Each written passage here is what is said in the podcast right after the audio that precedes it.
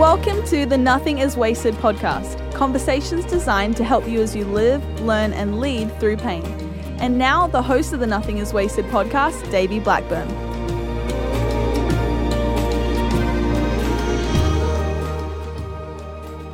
Hello, welcome to the Nothing is Wasted podcast. My name is Davey, I'm your host, and joining me, our co-host, Mel. Mel, I want to talk a little bit about parenting before we go into oh this interview with Colleen, because we're this is smack dab right where we are in life, where we're kind of navigating the typical struggles that you have as parent parents, and you're trying to figure out how do you how do I raise my kids to become great adults who love Jesus, who contribute to society, who love people, mm. who are you know, and um, in this interview today, we talk with Colleen about some parenting struggles that she has. Now, I don't want mm. I want to make sure the listener hears me say I'm not in any way trying to compare parenting struggles. I think it's really, uh, I think it's futile for any of us to compare, hey, this, you know, it's harder for me as a parent than it is for you. She's got exactly. some really heavy parenting struggles because we're talking about parenting, you know, she she, she is parenting a, a child with, with a disability. And mm-hmm. um, and that that is, that has a whole nother, you know, just realm of uh, walking through and struggles that, that invokes. And, and so she talks a bit about this, but I, I want to talk specifically about some things that you and Charlie are doing in terms of shepherding the hearts of your kids, um, because I think the, the goal for parenting, no matter what, no matter what your kids are like, is not to try to uh, modify behavior or correct behavior, but right. it's to shepherd the heart. And um, yeah, so what what are some things you guys are facing right now? So uh, I would say, you know, I homeschool. One of my... Uh, favorite authors is Charlotte Mason. Yeah. Super, super old lady. Mm-hmm. And she said, uh, it is your civic responsibility to raise decent human beings. And so mm. she said, my greatest contribution will be raising up these kids who can go and love and serve, um, wherever God puts them. And so she would say that the first six or seven years of a child's life to focus on character and skills and not academics. And wow. so that is uh, primarily where we focus is uh, we are constantly talking about probably thoughts and character attributes that are way over their head, but making them mindful of them right now. And so um, for one of my daughters, it is being thorough.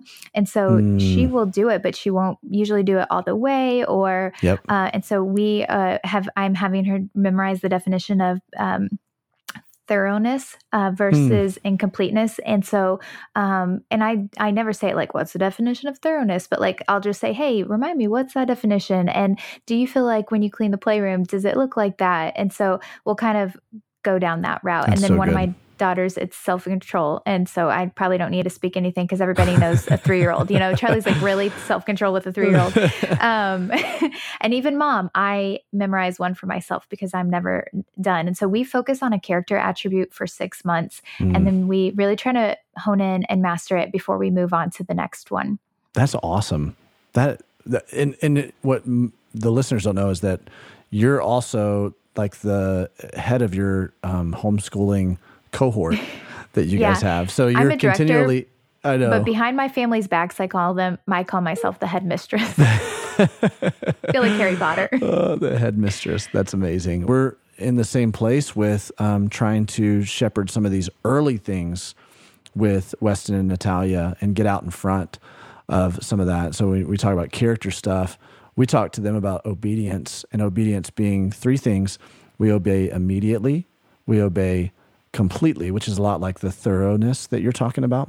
So we obey completely, and then we obey cheerfully, because mm-hmm. we'll find that they'll obey, but they'll be one of, you know, the adverse of those things. So maybe for Natalia especially, she doesn't want to obey immediately. She wants to do something that she wants to do first before she obeys, you know, and, and so it's not really obedience. This it's, it's this delayed obedience. And so we're trying to shepherd her heart that when Jesus asks us to do something, he wants us to do it immediately, even if we don't understand why he's asking us to do this, that, that we'll see in the outcome, we'll see why, we'll understand, but we can trust him mm. that he's going to ask us to do things that are right and good and true, mm. you know, and then, then when you have completely, we have some, you know, issues with the same thing that you do. It's like they'll obey, but it's not all the way. And then you've got, you know, begrudging obedience. instead mm. of this cheerful obedience that says, hey, a cheerful obedience says, you know what, I don't agree with that, but I trust that mom and dad are doing this yep. for my own good. And so I'm going to walk in it cheerfully with a good attitude and and hopefully see it afterwards that this was the best thing for me. And so we, we're kind of shepherding those same exact things that you're talking about. It's really cool. I love it, Davey. I love it. Well, I, I'll say one last thing. I...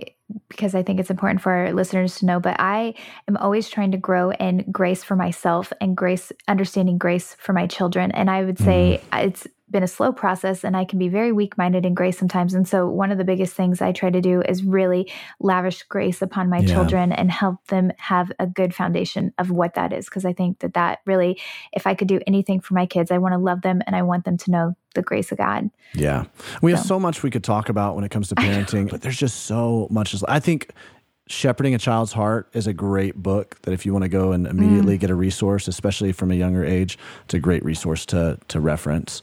So um, also, while you're referencing different resources, while you're going to Amazon and picking up maybe that book, stopbynothingiswasted.com slash stories and read some of the stories that we're putting up on this platform. And go ahead and share your story with us. We would love to share this with other people as well. I think it's so powerful when you share your story of struggle, of hardship, and how God has brought you through that. So nothingiswasted.com slash stories.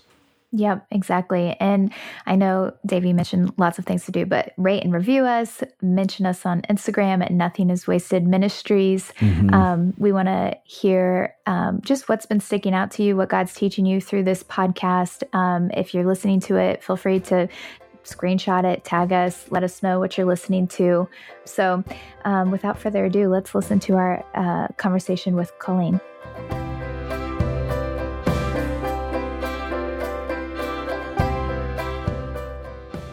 Colleen, so great to have you on the podcast. Thanks for joining me. Thank you. I'm honored to be here.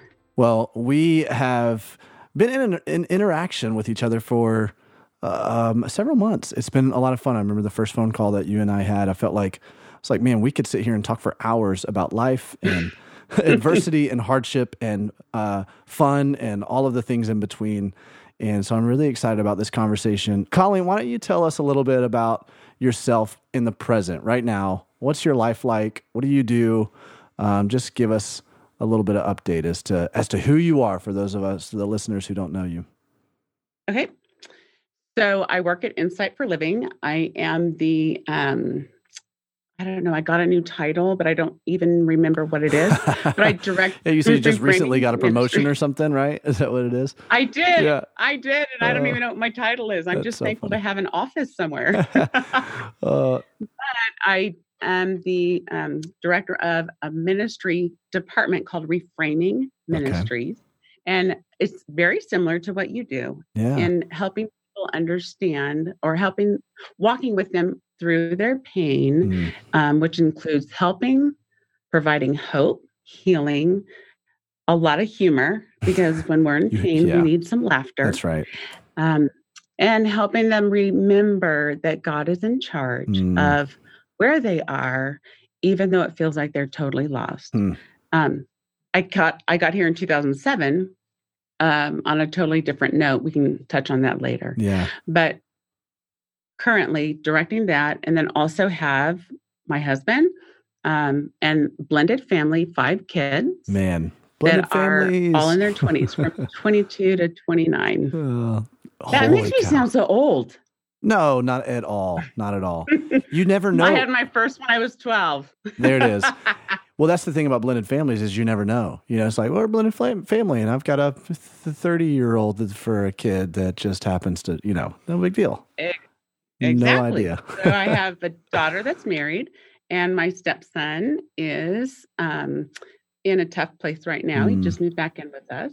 Then my stepdaughter was born with half a heart. She lives wow. in Houston, Texas, and we can unpack that at some point yes. if you want to. Um, unbelievable story there. Wow. And then my son, Austin, works here at Insight for Living as well. And then Jonathan is my son with disabilities. Yeah. Well, that's the so thing. So every day's different. I, I know. Every, and that's the thing about you. When we got kind of in touch with you and began having some interactions, I just learned so many different facets of your story. And Colleen, there's nobody better to be doing what you're doing and helping people navigate all the different ins and outs of their trials, um, because you have experienced so many different types of, and I think that's what I'm surprised at in a lot of ways. Like, man, there's so many different types of difficult circumstances that you have navigated. And um, and yet here you are. You're not just standing, but you are continuing to stand, as Scripture says, right? When you've exhausted all efforts, stand, and you're helping other people even in that. And so, why don't we why don't we kind of take a a, a dive back into your past, and let's talk a little bit about your story, and maybe uncover some of these different facets of your story. I know that you you, you grew up in a, a pastor's home. Is that correct? I did. Yes, and so talk to me a little bit about your upbringing. And then kind of take me along the journey of what it was like to be uh, in the Swindoll household. All righty. Um, the thing, yes, Chuck and Cynthia Swindoll mm-hmm. are my folks. And, um, you know, Davey, I had a great church experience growing up. Mm. I, it was just, it was, un, sadly to say, it was unusually fantastic. Wow. I loved being at church. Um, my folks did not have their self-image in how their children looked or behaved, thankfully, because I certainly didn't fit that mold. Um, but just had a really great experience and pretty much thought, if I do this, plan A, then God will do this, plan B, mm. notice that order, then this will happen. And so I did what I thought was right and good and honoring to the Lord. And then twenty years later, life started falling apart. And I thought, I think I have my A and B mixed up. Mm. Um, and he has been in the process for the last twenty years, reminding me, calling me back to him, saying, I'm in charge. You can trust me. Um, but it really took some hard knocks to get to that place. Mm. So it was a great experience growing up. Right. Hardest has been um, in my thirties and forties. Mm. Well, you said that your life began falling apart. There mm-hmm. was there was some unraveling of things. Talk, talk to me about that. What? Where did that so begin? So because I'm a high achiever, I uh, read eight books before I had my first child because I wanted to be the perfect mom. Of course. I kid, yep. you, I kid you not. That sounds just like um, me. I was like, I'm going to nail this thing. Uh, so I read all these books and Ashley was born. Great. eighteen months, seventeen months later, Austin was born, my mm. son. Um, and, and then the home was rather uncomfortable in that it was, we moved a lot. Um, I was previously married to a pastor. Mm. And yet what happened on the inside of the home was very different than what was happening on the outside of the home. Mm. So by the time Jonathan came along, my third child, born in ninety-seven, he had some immune system disorders and some things that were very wrong. We had no idea what that was, uh, but he cried all the time and screamed, and um, it just was it. It brought to the surface a lot of tension and anger mm. and frustration that nobody could see on the outside.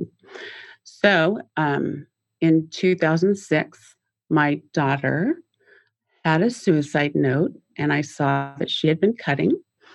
And it's, Davey, it's really hard mm-hmm. to know when you've been raised in the church and you're committed for life in marriage, and yet the partner isn't committed to growth mm. in a way that brings wholeness to a home.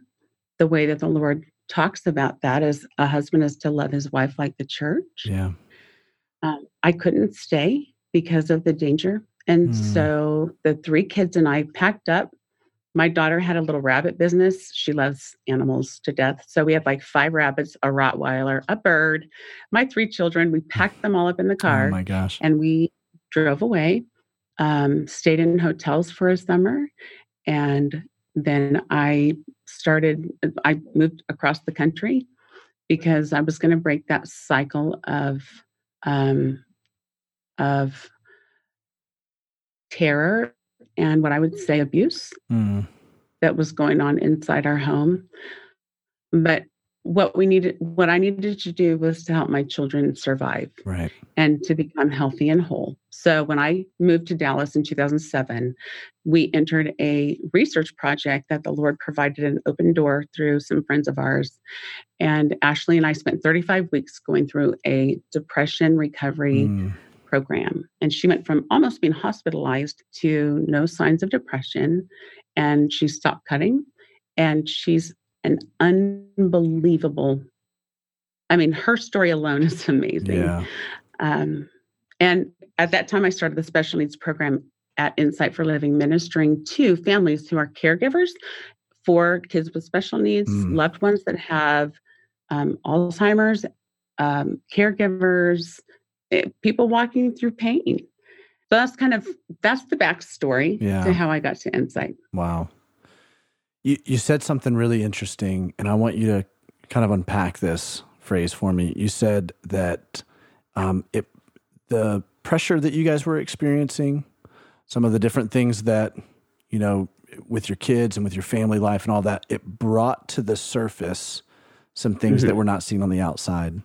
Can you yeah. unpack that a little bit? Because I think that's something that we experience over and over and over in our own lives, but as we're also helping people in their pain, they're navigating their trial. I call it sponge seasons of life, that when mm. life squeezes you, what comes out of you is what was in you.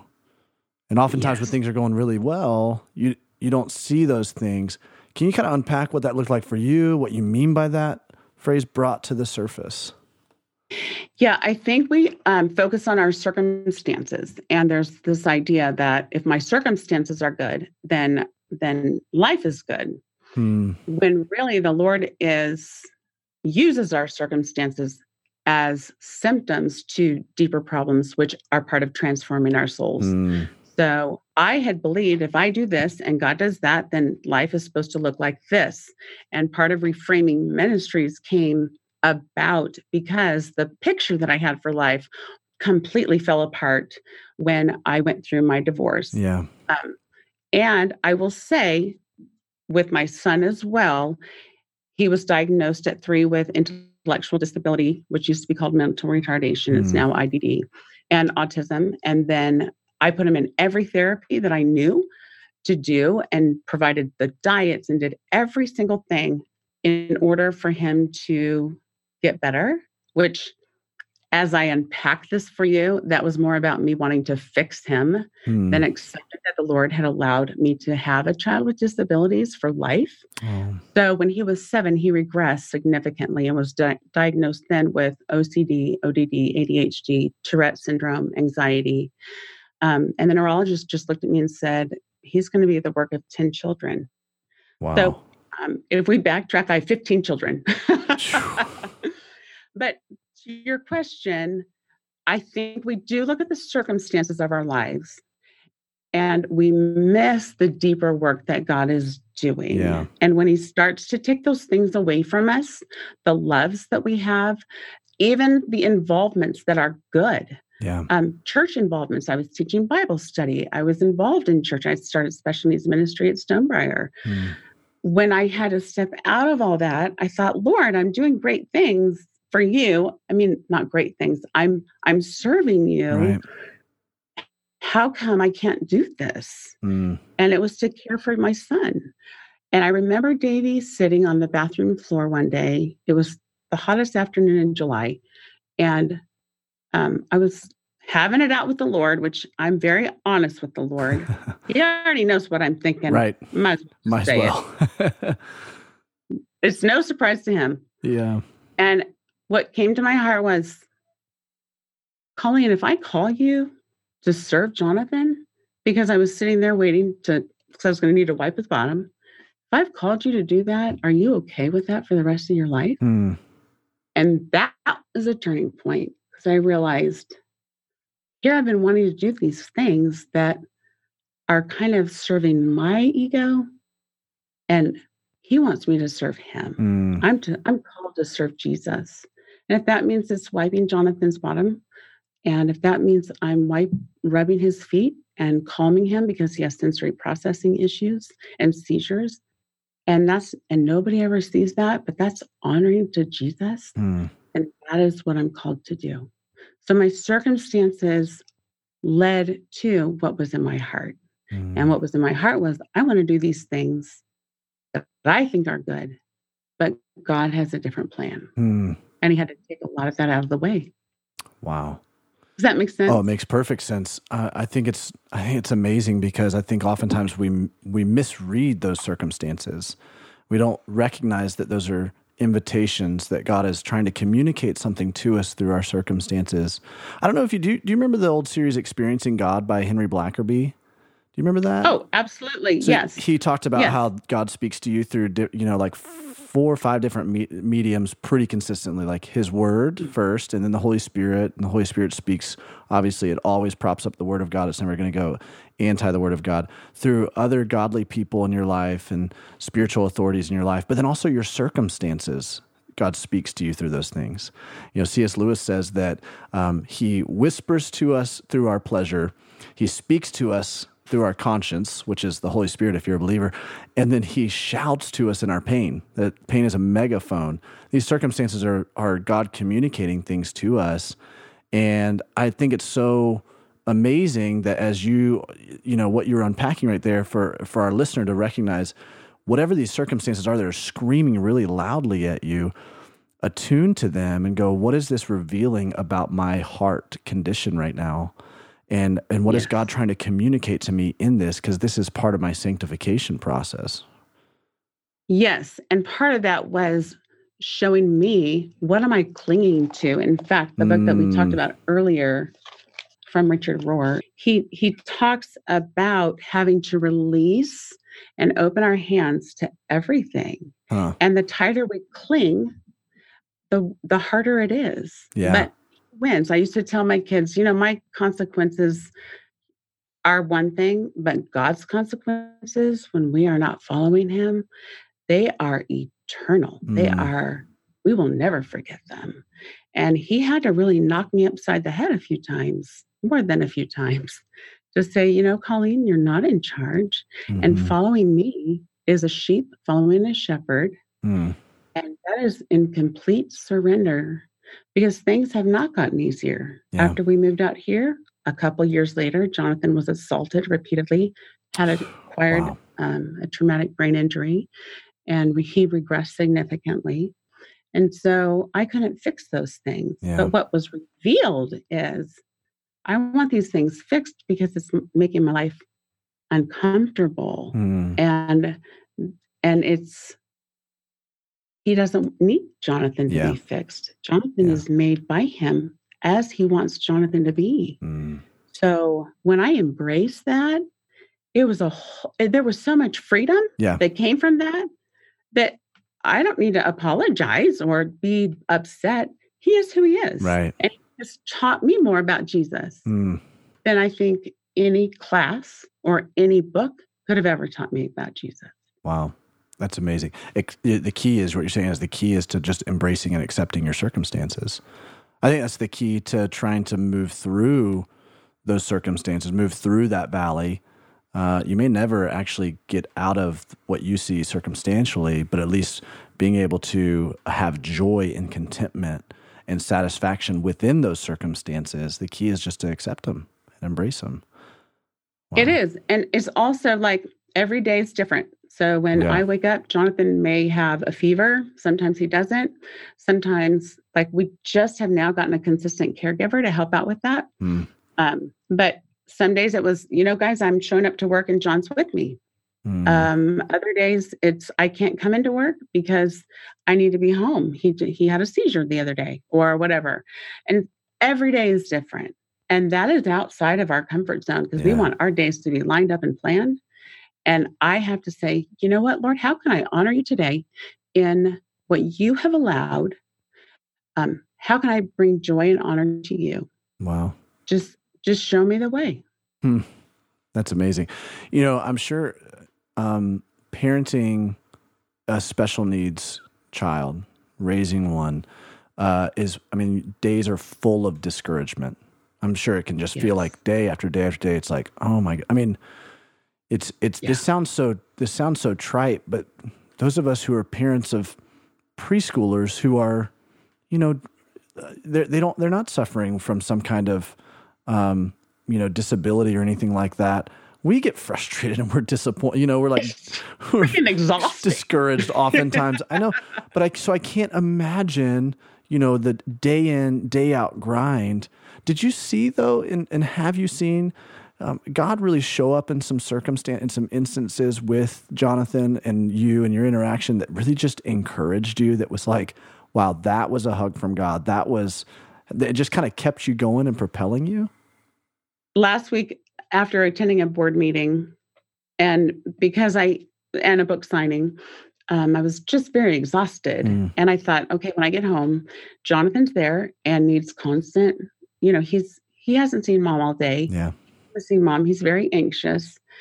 Um, so I went home and I thought the thing that's going to relax him the most is just to rub his feet. Now, The, we talk about, you know, the Lord washing other people's feet. I don't know if you've ever washed anyone's feet. It's one of the most sacred, mm. honoring calls yeah. that one can have, because you you stoop down mm. to reach their feet.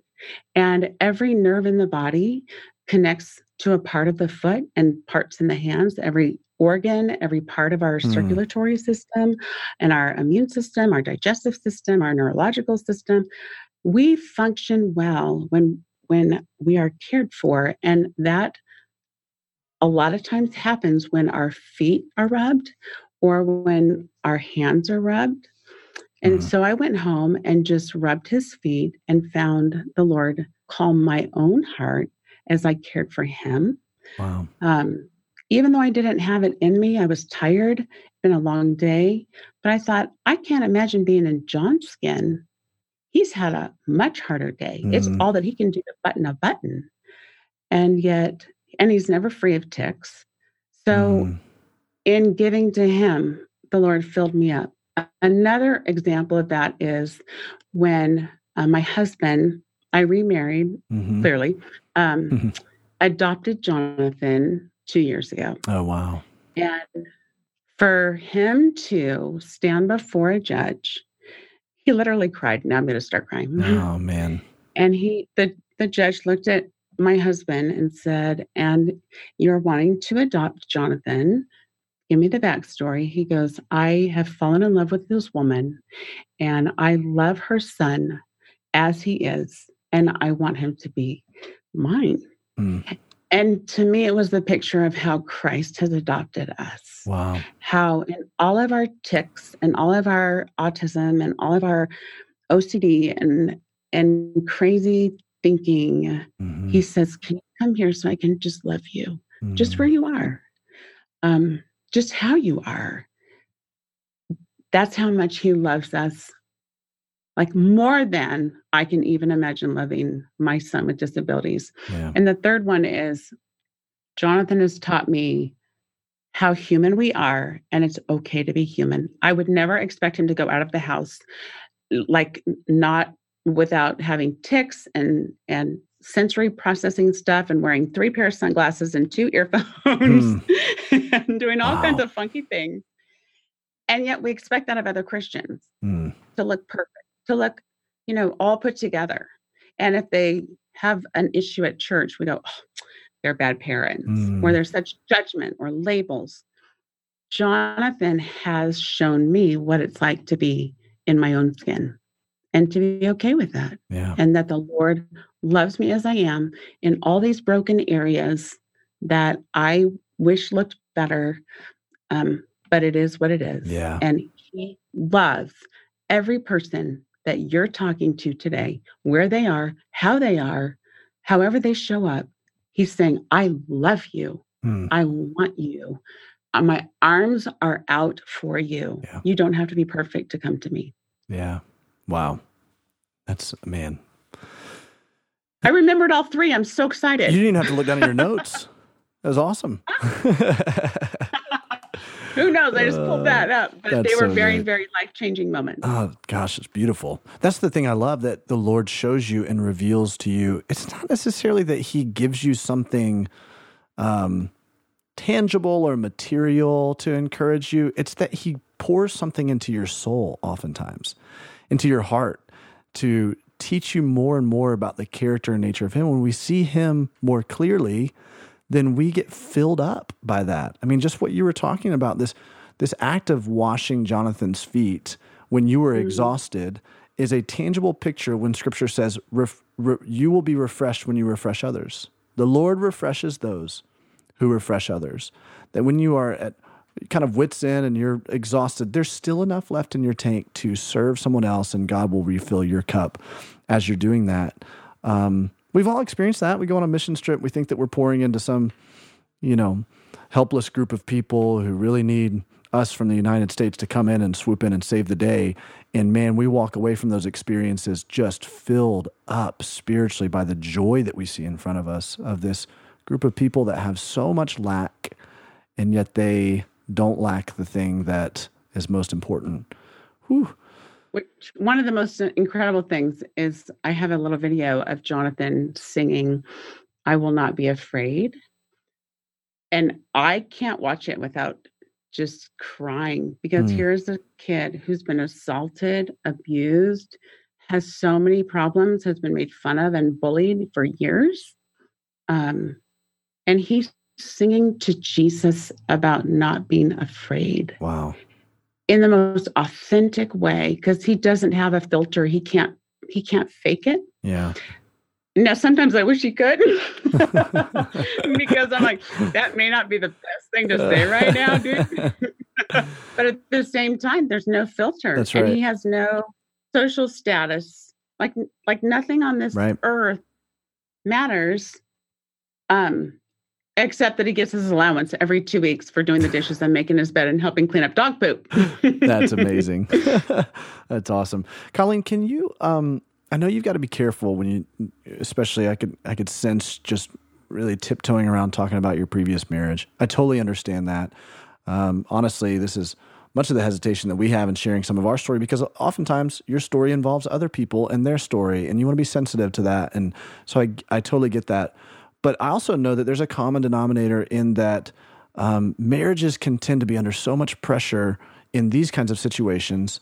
And we find that oftentimes, more often than not, unfortunately, it causes marriages to crumble. You know, I was talking to somebody the other day about the statistics of uh, a mm-hmm. couple who loses a child, you know, yes.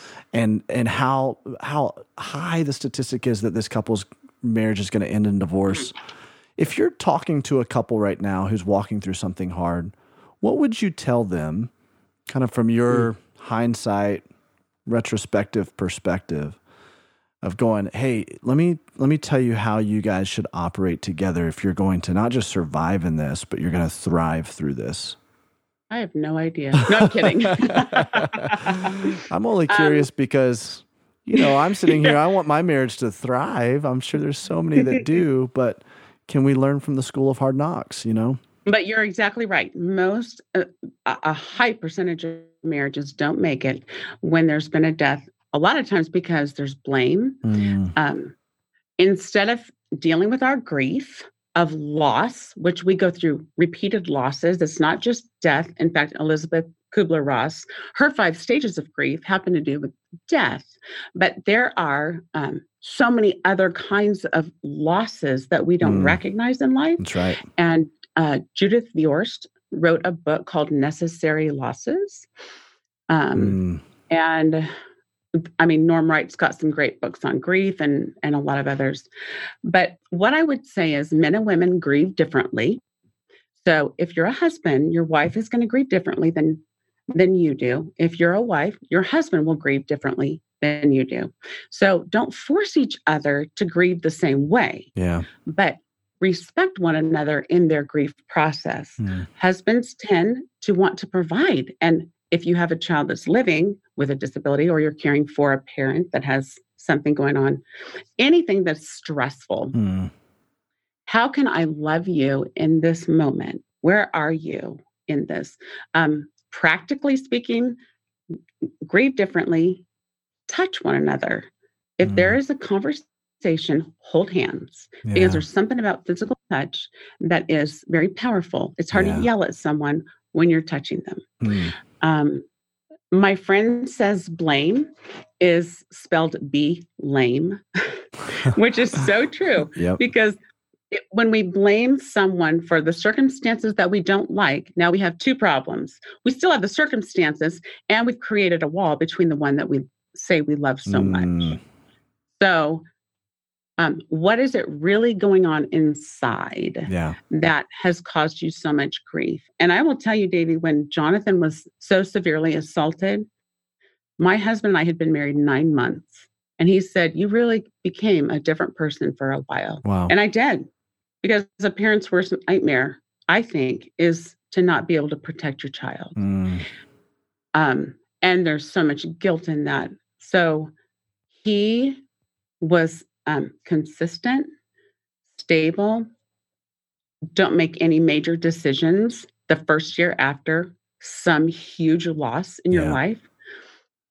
And he just saw me through. He reflected back, you know what, Colleen, I am concerned about this. Mm. Um, where are you? And, and see a counselor. We have a guy that we go to for checkups, for just, are we doing this well? Are we seeing this mm. correctly? So we need to find support when yeah. we go through a major loss. Yeah. Um, practical resources. You can't force someone through the grief process. It takes time. Right. So give your partner time. Mm. Take a walk outside. Look at God's natural revelation. One of the ways that he reveals to us his immutable attributes is through nature. Mm. He is totally in control of it all. So just take a walk. Just spend time together. It doesn't have to, you don't have to talk. But there are times where Tobin will play the guitar and I'll just sit and and write or read or whatever. But that companionship right. means so much to me. Oh, that's so good. We went to this um, like three-week counseling thing back in February. Mm. And one of the things that you said kind of triggered a memory of this. It was, there was something, there's an exercise they made us do that was so powerful as a married couple. And maybe you're listening, maybe this is a total Holy Spirit thing, or maybe this doesn't apply to you at all. But if you're listening and you're a married couple, you're going through something tough, try this. They had us stand or sit across from each other and face, you know, face directly at each other, and then look at each other in our left eye. So look at the left eye of your partner. So you're across, you're looking across to their left eye. They're looking at your left eye, because for whatever reason, I don't know the theory behind this, but the left eye is like the window into the soul. Mm. And so I don't, again, I don't know the research behind it. I don't know what that looks like. I don't know if that's just theory or what that is. But I've actually been so conscientious of, of this now that when I meet people, I now look at them in their left eye, because I think you can gain so much insight into who they are by looking at their left eye. But that's you, fascinating. You do this and you you just kind of look at, you don't you don't say anything, you don't speak, nothing. You just look at each other for a prolonged period, mm-hmm. maybe ten, fifteen, twenty seconds, thirty at most. And then together you you break. You look down. And then you look back up after about five seconds of break, look back up and do it again. And you repeat that cycle over and over. And what's really fascinating, what was amazing, so group, the whole room of all these couples that were doing this, and couples just started crying. Wow. Holding each other's hands, looking at each other in their left eye, and just started crying. Because something about that connection, and all of these couples who've been going through some serious pain, I mean, ministry pain, stuff that was going on, it's just reconnecting that, rekindling that, just in the power of connection. And um, it was fascinating. So I, that may be for somebody that's listening, but that's it triggered when you said touch, you know, just touch, hold hands. There is something powerful about that that makes you feel like, hey, we're we're a team here. We're in this together. We're not fighting. That we should stop fighting against each other here. Let's fight against the thing that's coming and warring against our family right now, and yeah. stay unified in this. Man. Well, some of that research is very interesting neurologically, because the brain is about fifty to sixty percent visual. Hmm. So um, what they're finding is our generation that's very digitally driven um, is missing what happens when we connect with a person in real life. Because the chemicals and neurotransmitters that are released and connected when we are in one another's presence, yeah. not from a camera, but in the presence of another person, it physiologically affects us. Mm. And therefore, we're lonely if we're just looking at a computer all day. Right. Now, I've never heard the left eye deal, so I'm going to go research that like crazy. Try it. Just start looking at people in their left eye when you when you meet them and when you start talking to them. Yeah, I'm looking at yours right this minute. Well, I'm try- I'm looking at yours, but then I can't look through the camera at yours, so I have to look directly at yours, so it doesn't feel like you're right. We're on camera right now. We're not really connecting here. That's so, man. But we are. The other thing I would say is um, forgiveness is huge. Mm. Um. We went through, I learned through when I went to counseling, because I spent years in counseling, when I went through um, a program, I learned this forgiveness exercise, which was fabulous. And it is to have the person that has been offended say to the person that's offended them, this is what you did. Mm. And this is how I felt. I felt dismissed. I felt rejected. I felt judged. I felt betrayed. I felt like you weren't listening. Yeah. Um, I felt invisible, whatever the feelings are. Um, and that really hurt me. The person, the offender, then repeats because of the listening yep, that's exercise. Good. Mm-hmm. I am so sorry that when I did that, you felt overlooked, invisible, betrayed, whatever the mm. words they've used. And I would like to ask for your forgiveness. Mm. And then there's a choice. I do forgive you. I will work on forgiving you, or I can't forgive you. Yeah.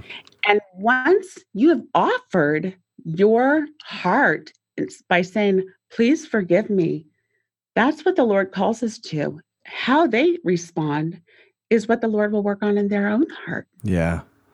It's huge. Wow. That's so huge.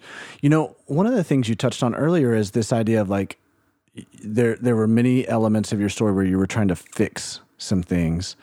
And I'm reminded yeah. of this in terms of how we interact interpersonally, especially in marriages, because I think often we get uncomfortable in these spaces right here because we try to fix the other person or fix the situation. I mean, especially men, we're fixers. So we're like, okay, there's a problem. Right. Let's figure out how to fix it. But really, the important thing is to sit and be okay with some of the mystery and uncomfortability of it not being fixed, and attuning yes. to each other's feelings and understanding each other's feelings rather than trying to, you know, justify, cover up, or, you know, whatever that looks like, because that just amplifies the situation. But what you're yeah. saying here is, you know, instead of going, well, I didn't mean to do that. That's not what I was intending to do. You know, it's like, hey, I'm sorry when I did that. that it made you feel this, that's attuning to the other person. And that creates yeah. a climate that, again, it's a, a climate of a teammate, and we're walking in this this trial together. Uh, we're not we're not opponents in this whole thing. Wow. Which is, yes, that's very hard, especially if there's, um, because there are, I mean, disabilities in general is on the rise. Mm-hmm. And it's easy to look at that and say, well, this therapy promises healing, or it's this, or it's that, or it's that program. And having been down that road, I put all my hope in those things, yeah. which the Lord then again had to remind me, no, not remind me, had to knock me upside the head and mm. say, your hope is in, it's false hope. Wow. Your hope needs to first be planted in me. That's I so made good. Him the way he is. And he is not your problem. He is a gift to yeah. you as he is. So wow. I need your hope to be in me. Lord, I need your direction in raising this child.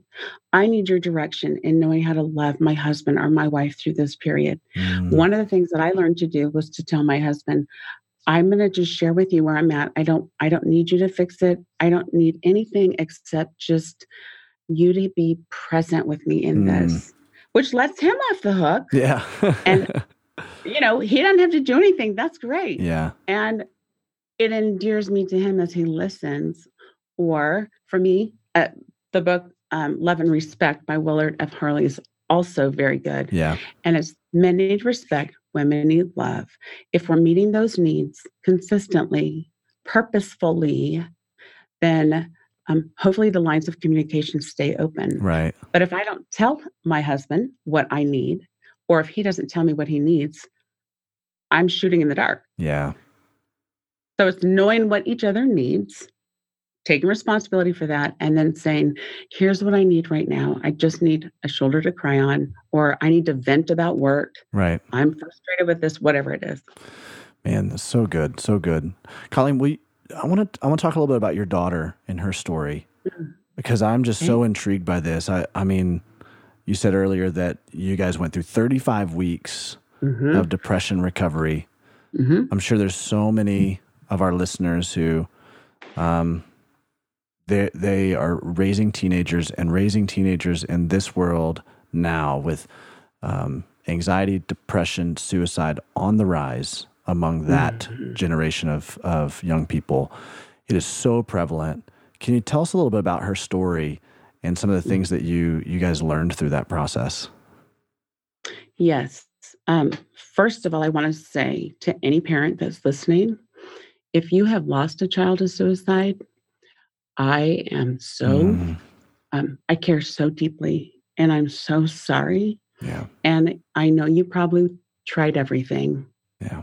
And um, you are not to be blamed for what has happened. Just forgiving ourselves is one of the hardest pieces of moving forward yeah. when there's been no suicide. Mm. Um, I just, that was on my heart.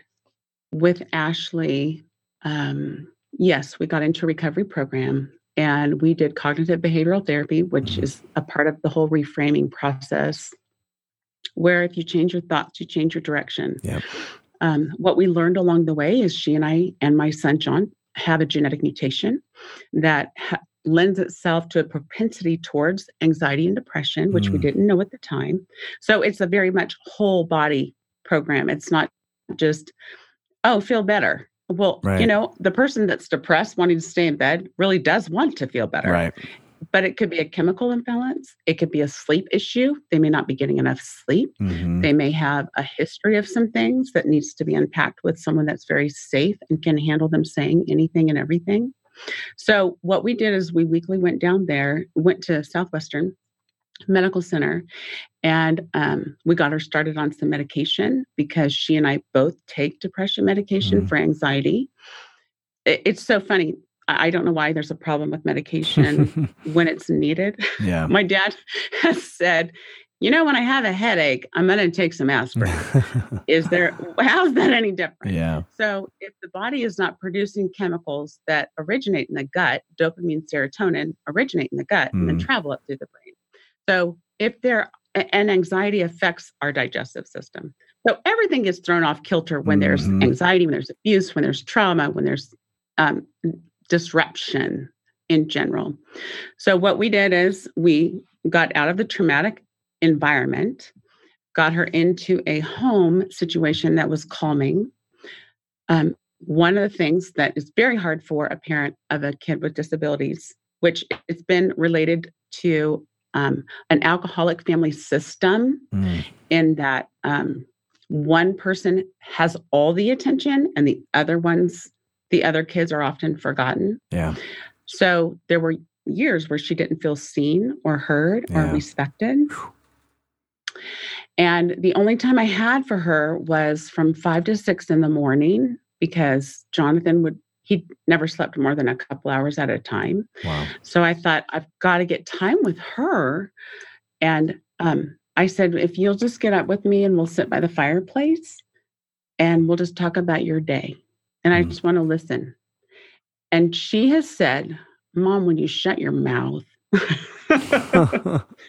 literally, when you just were quiet and you listened and you cared to spend time with me, I started trusting you. Oh, wow. So all those eight books were just a waste of time. No, they weren't. You just need to learn so to listen. Really, and we often fell asleep, actually. Oh, wow. Um, it was just being with her. Mm. And she said, I started to believe that you cared. Mm. Even though I had said, I love you in so many different ways, I started to speak her love language. Yep. Which was quality time and words of affirmation. Mm. And in spending that time together, um, uninterrupted, which was very hard to get, but but it was the intention that she got. She could sense my motivation was to love her mm. where she was. Then through the program um, and helping her learn different thought patterns, different options. Uh, she could choose not to cut, that she could choose to to journal, to take yeah. a walk, to reach out to a friend, to have something to look forward to on her on her calendar. And there were very there were a lot of options that she could choose other than negative coping or harmful coping mechanisms. Right. So we did that. Um, it wasn't like it was overnight that she got better. It took years. Yeah.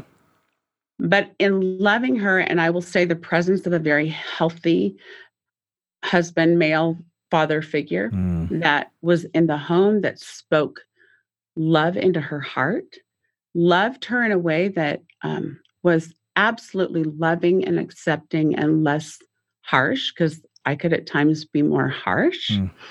Um, he gave such grace. There were times where she may have said things that were just terribly rude. And I'm like, that's never going to happen again. And my husband would be like, you know what, honey? She's a high schooler. Mm. She's going to say things that are just way out of whack. I'm okay with that. Wow. I'm, I go, I'm not. But at the same time, that sense of being loved. Yeah. Let her become who she was. And she ended up marrying a guy that's amazing. Wow. And she's pursuing veterinary school medicine now. Wow. It was years in yeah. the process, and we had a lot of work. Um, but I had to apologize for things that I had done that hurt her. Mm. And I, I said, guys, come to me and tell me, what have I done that has hurt you? Because I can't apologize for what I don't know about. Wow. So there, that's a two-way street as well. And they'd say, Mom, you really blew it here. In fact, a couple of years ago when we had identity theft that was so horrific, we had to rewire our house and put cameras all around, and it was awful. Gosh. Um, I went into that control, whatever wing that is on the Enneagram. And both my kids had come home from college that summer. They're like, Mom, we can't even relate to you. How can we get back to you? Because we can't, where are you? Mm. And Davey, I, I didn't know how not to be in that place. I was terrified. Mm. I was sad. I was in this trying to take control. And I laid on the bed by Ashley and I through tears. She's like, Mom, I'm not going to want to come home to see you if it's going to be like this. Mm. It's there's so much control and I can't connect with your heart. And I said, I promise you, I will do everything. Mm. I'm going to do everything I can. Um, for the Lord to bring healing to my own heart. Wow. Because I love you and I want you home. Yeah. And I hate it that I can't talk and cry at the same time.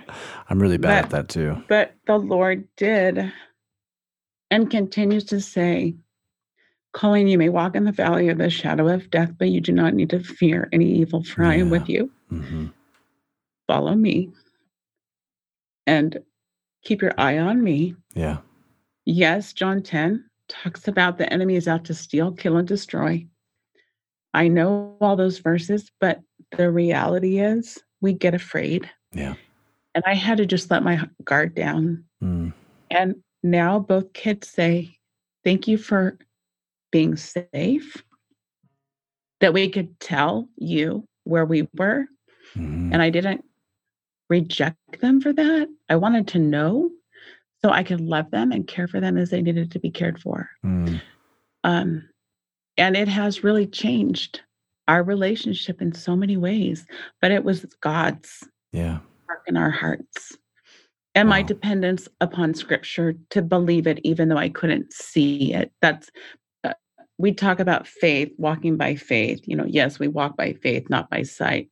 That's hard. Yeah. Uh-huh. But when you do, and you trust that he's leading you through the valley, taking you to higher ground because he knows where you're going, then he has in mind what is so abundant mm. for you and what is going to um, nurture your soul mm-hmm. far better than we can know. So that's, I don't know where we're going to go from there, wow. but that's, that's how it has worked with my kids. Man. It's, you know, it's interesting. What Christy and I talk about this often, the the the story of the Israelites. You know, you've yes. got the the the the freeing them from from slavery in Egypt, four hundred years of slavery, and then this wandering around for forty years in the wilderness, which was this sanctifying process for them to teach them who God is, because they'd forgotten that over four hundred years. I feel like our lives are so much like this. You know, I feel like as I'm talking to you, you you guys experience so much heartache at the beginning of uh, kind of your story, and then God's been wandering, you know, leading you or leading you around, and He leads us, He guides us. We were just talking about this as, as a team a couple days ago, that God guides us with His hands. He holds our hand to the destiny that He has for us, to this promised land, this place of healing and wholeness. And sometimes we stumble along the way, we complain along the way, and and yet what I'm seeing in you, and this is what I want to encourage so many other people with, and what I'm encouraged by right now, is someone whose heart is broken, wants to just follow after the Lord and see um, healing being brought into her family, uh, even though there's been so much heartache that started the story, that began things in, in all of this. And Um, it, Colleen, it's absolutely beautiful. I don't think there's any anybody else that can speak to somebody right now who is going through a, such a difficult time, whatever the spectrum that is, and they're just ready to give up, because you've you've you've walked through hardship after hardship after hardship after hardship, and yet you're continuing to trust the Lord. How would you speak to somebody right now who's sitting across the table from you, having coffee with you, and they are like, uh, "Colleen, I'm ready to I'm ready to throw in the towel." Whatever it is, maybe it has something to do with their kids or their husband or their, you know, whatever's going on with themselves. I'm just ready to throw in the towel. I can't go on any further. I, w- this seems like it's the last straw. How would you encourage them? I get it. Hmm. First, I'd say I get it, because of course you want to throw in the straw, because you've probably been trying to do it all on your own. Yeah. Or doing it and wanting God to kind of slap His little sticker of approval on it. And I think he, I think we have a misconception of hope mm. in that um, we can hope and hope and hope, but sometimes He allows us to completely run out of all hope. So wow. we will find Him to be our hope. Wow. We have to be emptied out. The book of Deuteronomy is one of my favorite books. Um, it's, it is one of my favorite books because it's remember, remember, remember, yeah. remember. And chapter eight, verse two is one of my favorite verses, yeah. and I have it here. It says, "Remember how the Lord your God led you through the wilderness for forty years, mm. humbling you, testing you to prove your character, to find out whether or not you would obey His commands." Wow. So to the person who is walking in that wilderness, I would say God is leading you through an awful period of time in your eyes, because He is carving away mm. the things that are in your character that He knows will hold you back. Mm. So He's freeing you. He's also testing you to see, can I trust you? Yeah. Are you going to be trustworthy in loving me and sharing the gospel with other people? Because I'm bringing you to a place that you can't see right now. Yeah. There were four hundred years of captivity. People lived and died without ever seeing His promise of freedom. Mm. Sometimes wow. we'll see His promise on the side of heaven, and sometimes we won't see it. It doesn't mean that He's not good. It means that He is sovereign and that He is having you where you are for a purpose that you cannot see right now, allowing Davey's voice or my voice to speak life mm. into your heart that is completely grieved and empty, wondering, how can I move on? You move on one second at a time. That's yeah. okay. And as you move forward, He will bring people into your life that you couldn't have ever imagined yeah. that will say, He's going to use this to speak into other people's lives. Mm. I would never be able to speak to a person who's gone through domestic violence or who's had a child that's been assaulted unless I walked that road. Right. I I I hated it at the time, told the Lord I hated it. I didn't understand it. And now, Davey, being able to talk mm. with women and men who have gone through that is God. Yeah. It's not me. It's the Lord. Yeah. But He has a purpose in what He's carving away. And so let it go. Let him do the carving work, which does not feel good. Mm. John fifteen, he's the vine, we're the branches. We've got to cut our rose bushes off every January yeah. down to mm. the bottom for them to bloom and be unbelievably fragrant. Yeah. Wow. So good. Colleen, where can, where can our folks follow you? Where can they find out more from you and get, um, Reframing Ministries, where's that? What's the what's the yes, website? What's the mm-hmm. It's reframing ministries dot com. Um, and the reframe acrostic is the process. It's not a formula because I tried mm-hmm. all formulas. yeah. Formulas don't work. Yeah. But basically, reframe is it stands for to um, reflect on what has led you to where you are today, examine what your beliefs are against Scripture. Mm. Are they accurate or not? Let's get that in alignment. Let's find support. Mm. And then let's let's manage some adjustments along the way because our values change as we go through pain. Yeah. Um, and then look for new opportunities. So we are on all social media platforms. My assistant, my engagement assistant is phenomenal and knows so much more about this than I do because she's younger than I am. But we're on Facebook, we're on Twitter, we're on Instagram, we're on Mix, we're on, I think, other ones. We can send that to you. we'll put we'll put all that stuff up on the this episode's podcast page. And I mean, it's just been a joy to chat with you. And thank you so much for just speaking life into our listeners. I'm so honored to be here with you. And just thank you for what you're doing and speaking hope into people's lives. Mm. Hope through their headphones. That's I right. love that. That's right.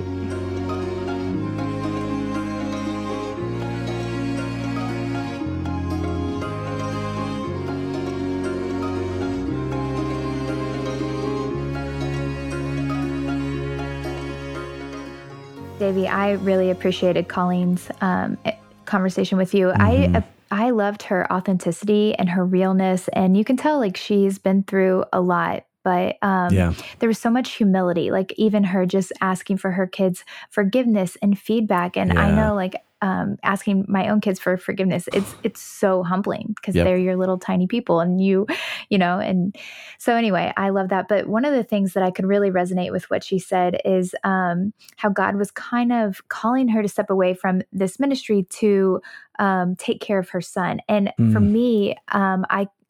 just being a stay-at-home mom and homeschooling, there's things that I want to do. Like at this point in my life, I really thought that I would own a business or, you know, do all these things. But um, I have seen God say like, no, like your children, this is what yeah. I have for you in this season. And um, submitting to that and kind of like what she said, letting go of those expectations yeah. has ch- totally changed my mindset To, uh, towards my day to day.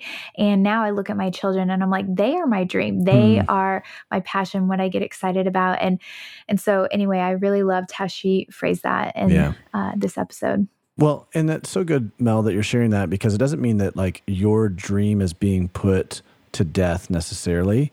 It's just, right. it's just maybe it's in a dormant period, you know, yeah. that like, this is the, this is what God is calling you to do right now. And then he'll birth this other thing in the right timing. And so, mm. you know, what the listener doesn't know, and I'll brag on you for a little bit, you've got incredible business acumen. Your dad's taught you really well. He's a great businessman. And so you've got within you this ability to chase those dreams. And yet you've said, no, you know what, Lord, I'm going to, I'm going to submit and I'm going to obey to what you have called me to do right now. Mm. And it kind of goes back to what we were talking about in the intro with this teaching our kids how to obey, even when they don't understand why, that we're going to obey yeah. cheerfully. And then we begin to see the fruit out of that when we mm. just obey God. I'm learning something similar to that, that obedience, um, that success in my, in life is just obedience. Mm. That's it. Success is not having some kind of like grandiose, you know, story or some, you know, grandiose ministry or some large ministry or some like, you know, impact, whatever it is. Success is obedience, bottom line, doing what God has called you to do, that's success. Wow. That's probably really good for your Enneagram three heart. It is. It's very hard to kind of stay there, but I think God keeps throwing me in situations to remind me of that. Mm, so I love that. Well, thank you for your kind words. and um, we want to give a big shout out to Ryan O'Neill at Sleeping at Last. He provides all the music for the Nothing is Wasted podcast, and you should check him out um, on any place where music can be streamed. He is really, really gifted, and uh, we're thankful for all that he does for us and everyone else. So yeah. um, check him out. And Davey, I'm so excited. I don't know if excited is the right one, but word, but I'm so looking forward to our listeners mm. um, to hear next week's episode with Tammy. Yeah. Yeah, this is, uh, whew, this is an incredible, inter- and Tammy is, she was in the throes of, I mean, really fresh grief when she and her husband came over and had this conversation with me at our house. They drove many miles to come over and do this. And so, man, you are in for a treat next week, because this this gal's got some very, very insightful things to say, and their story is awesome. So listen to this clip from our conversation next week with Tammy Brenton.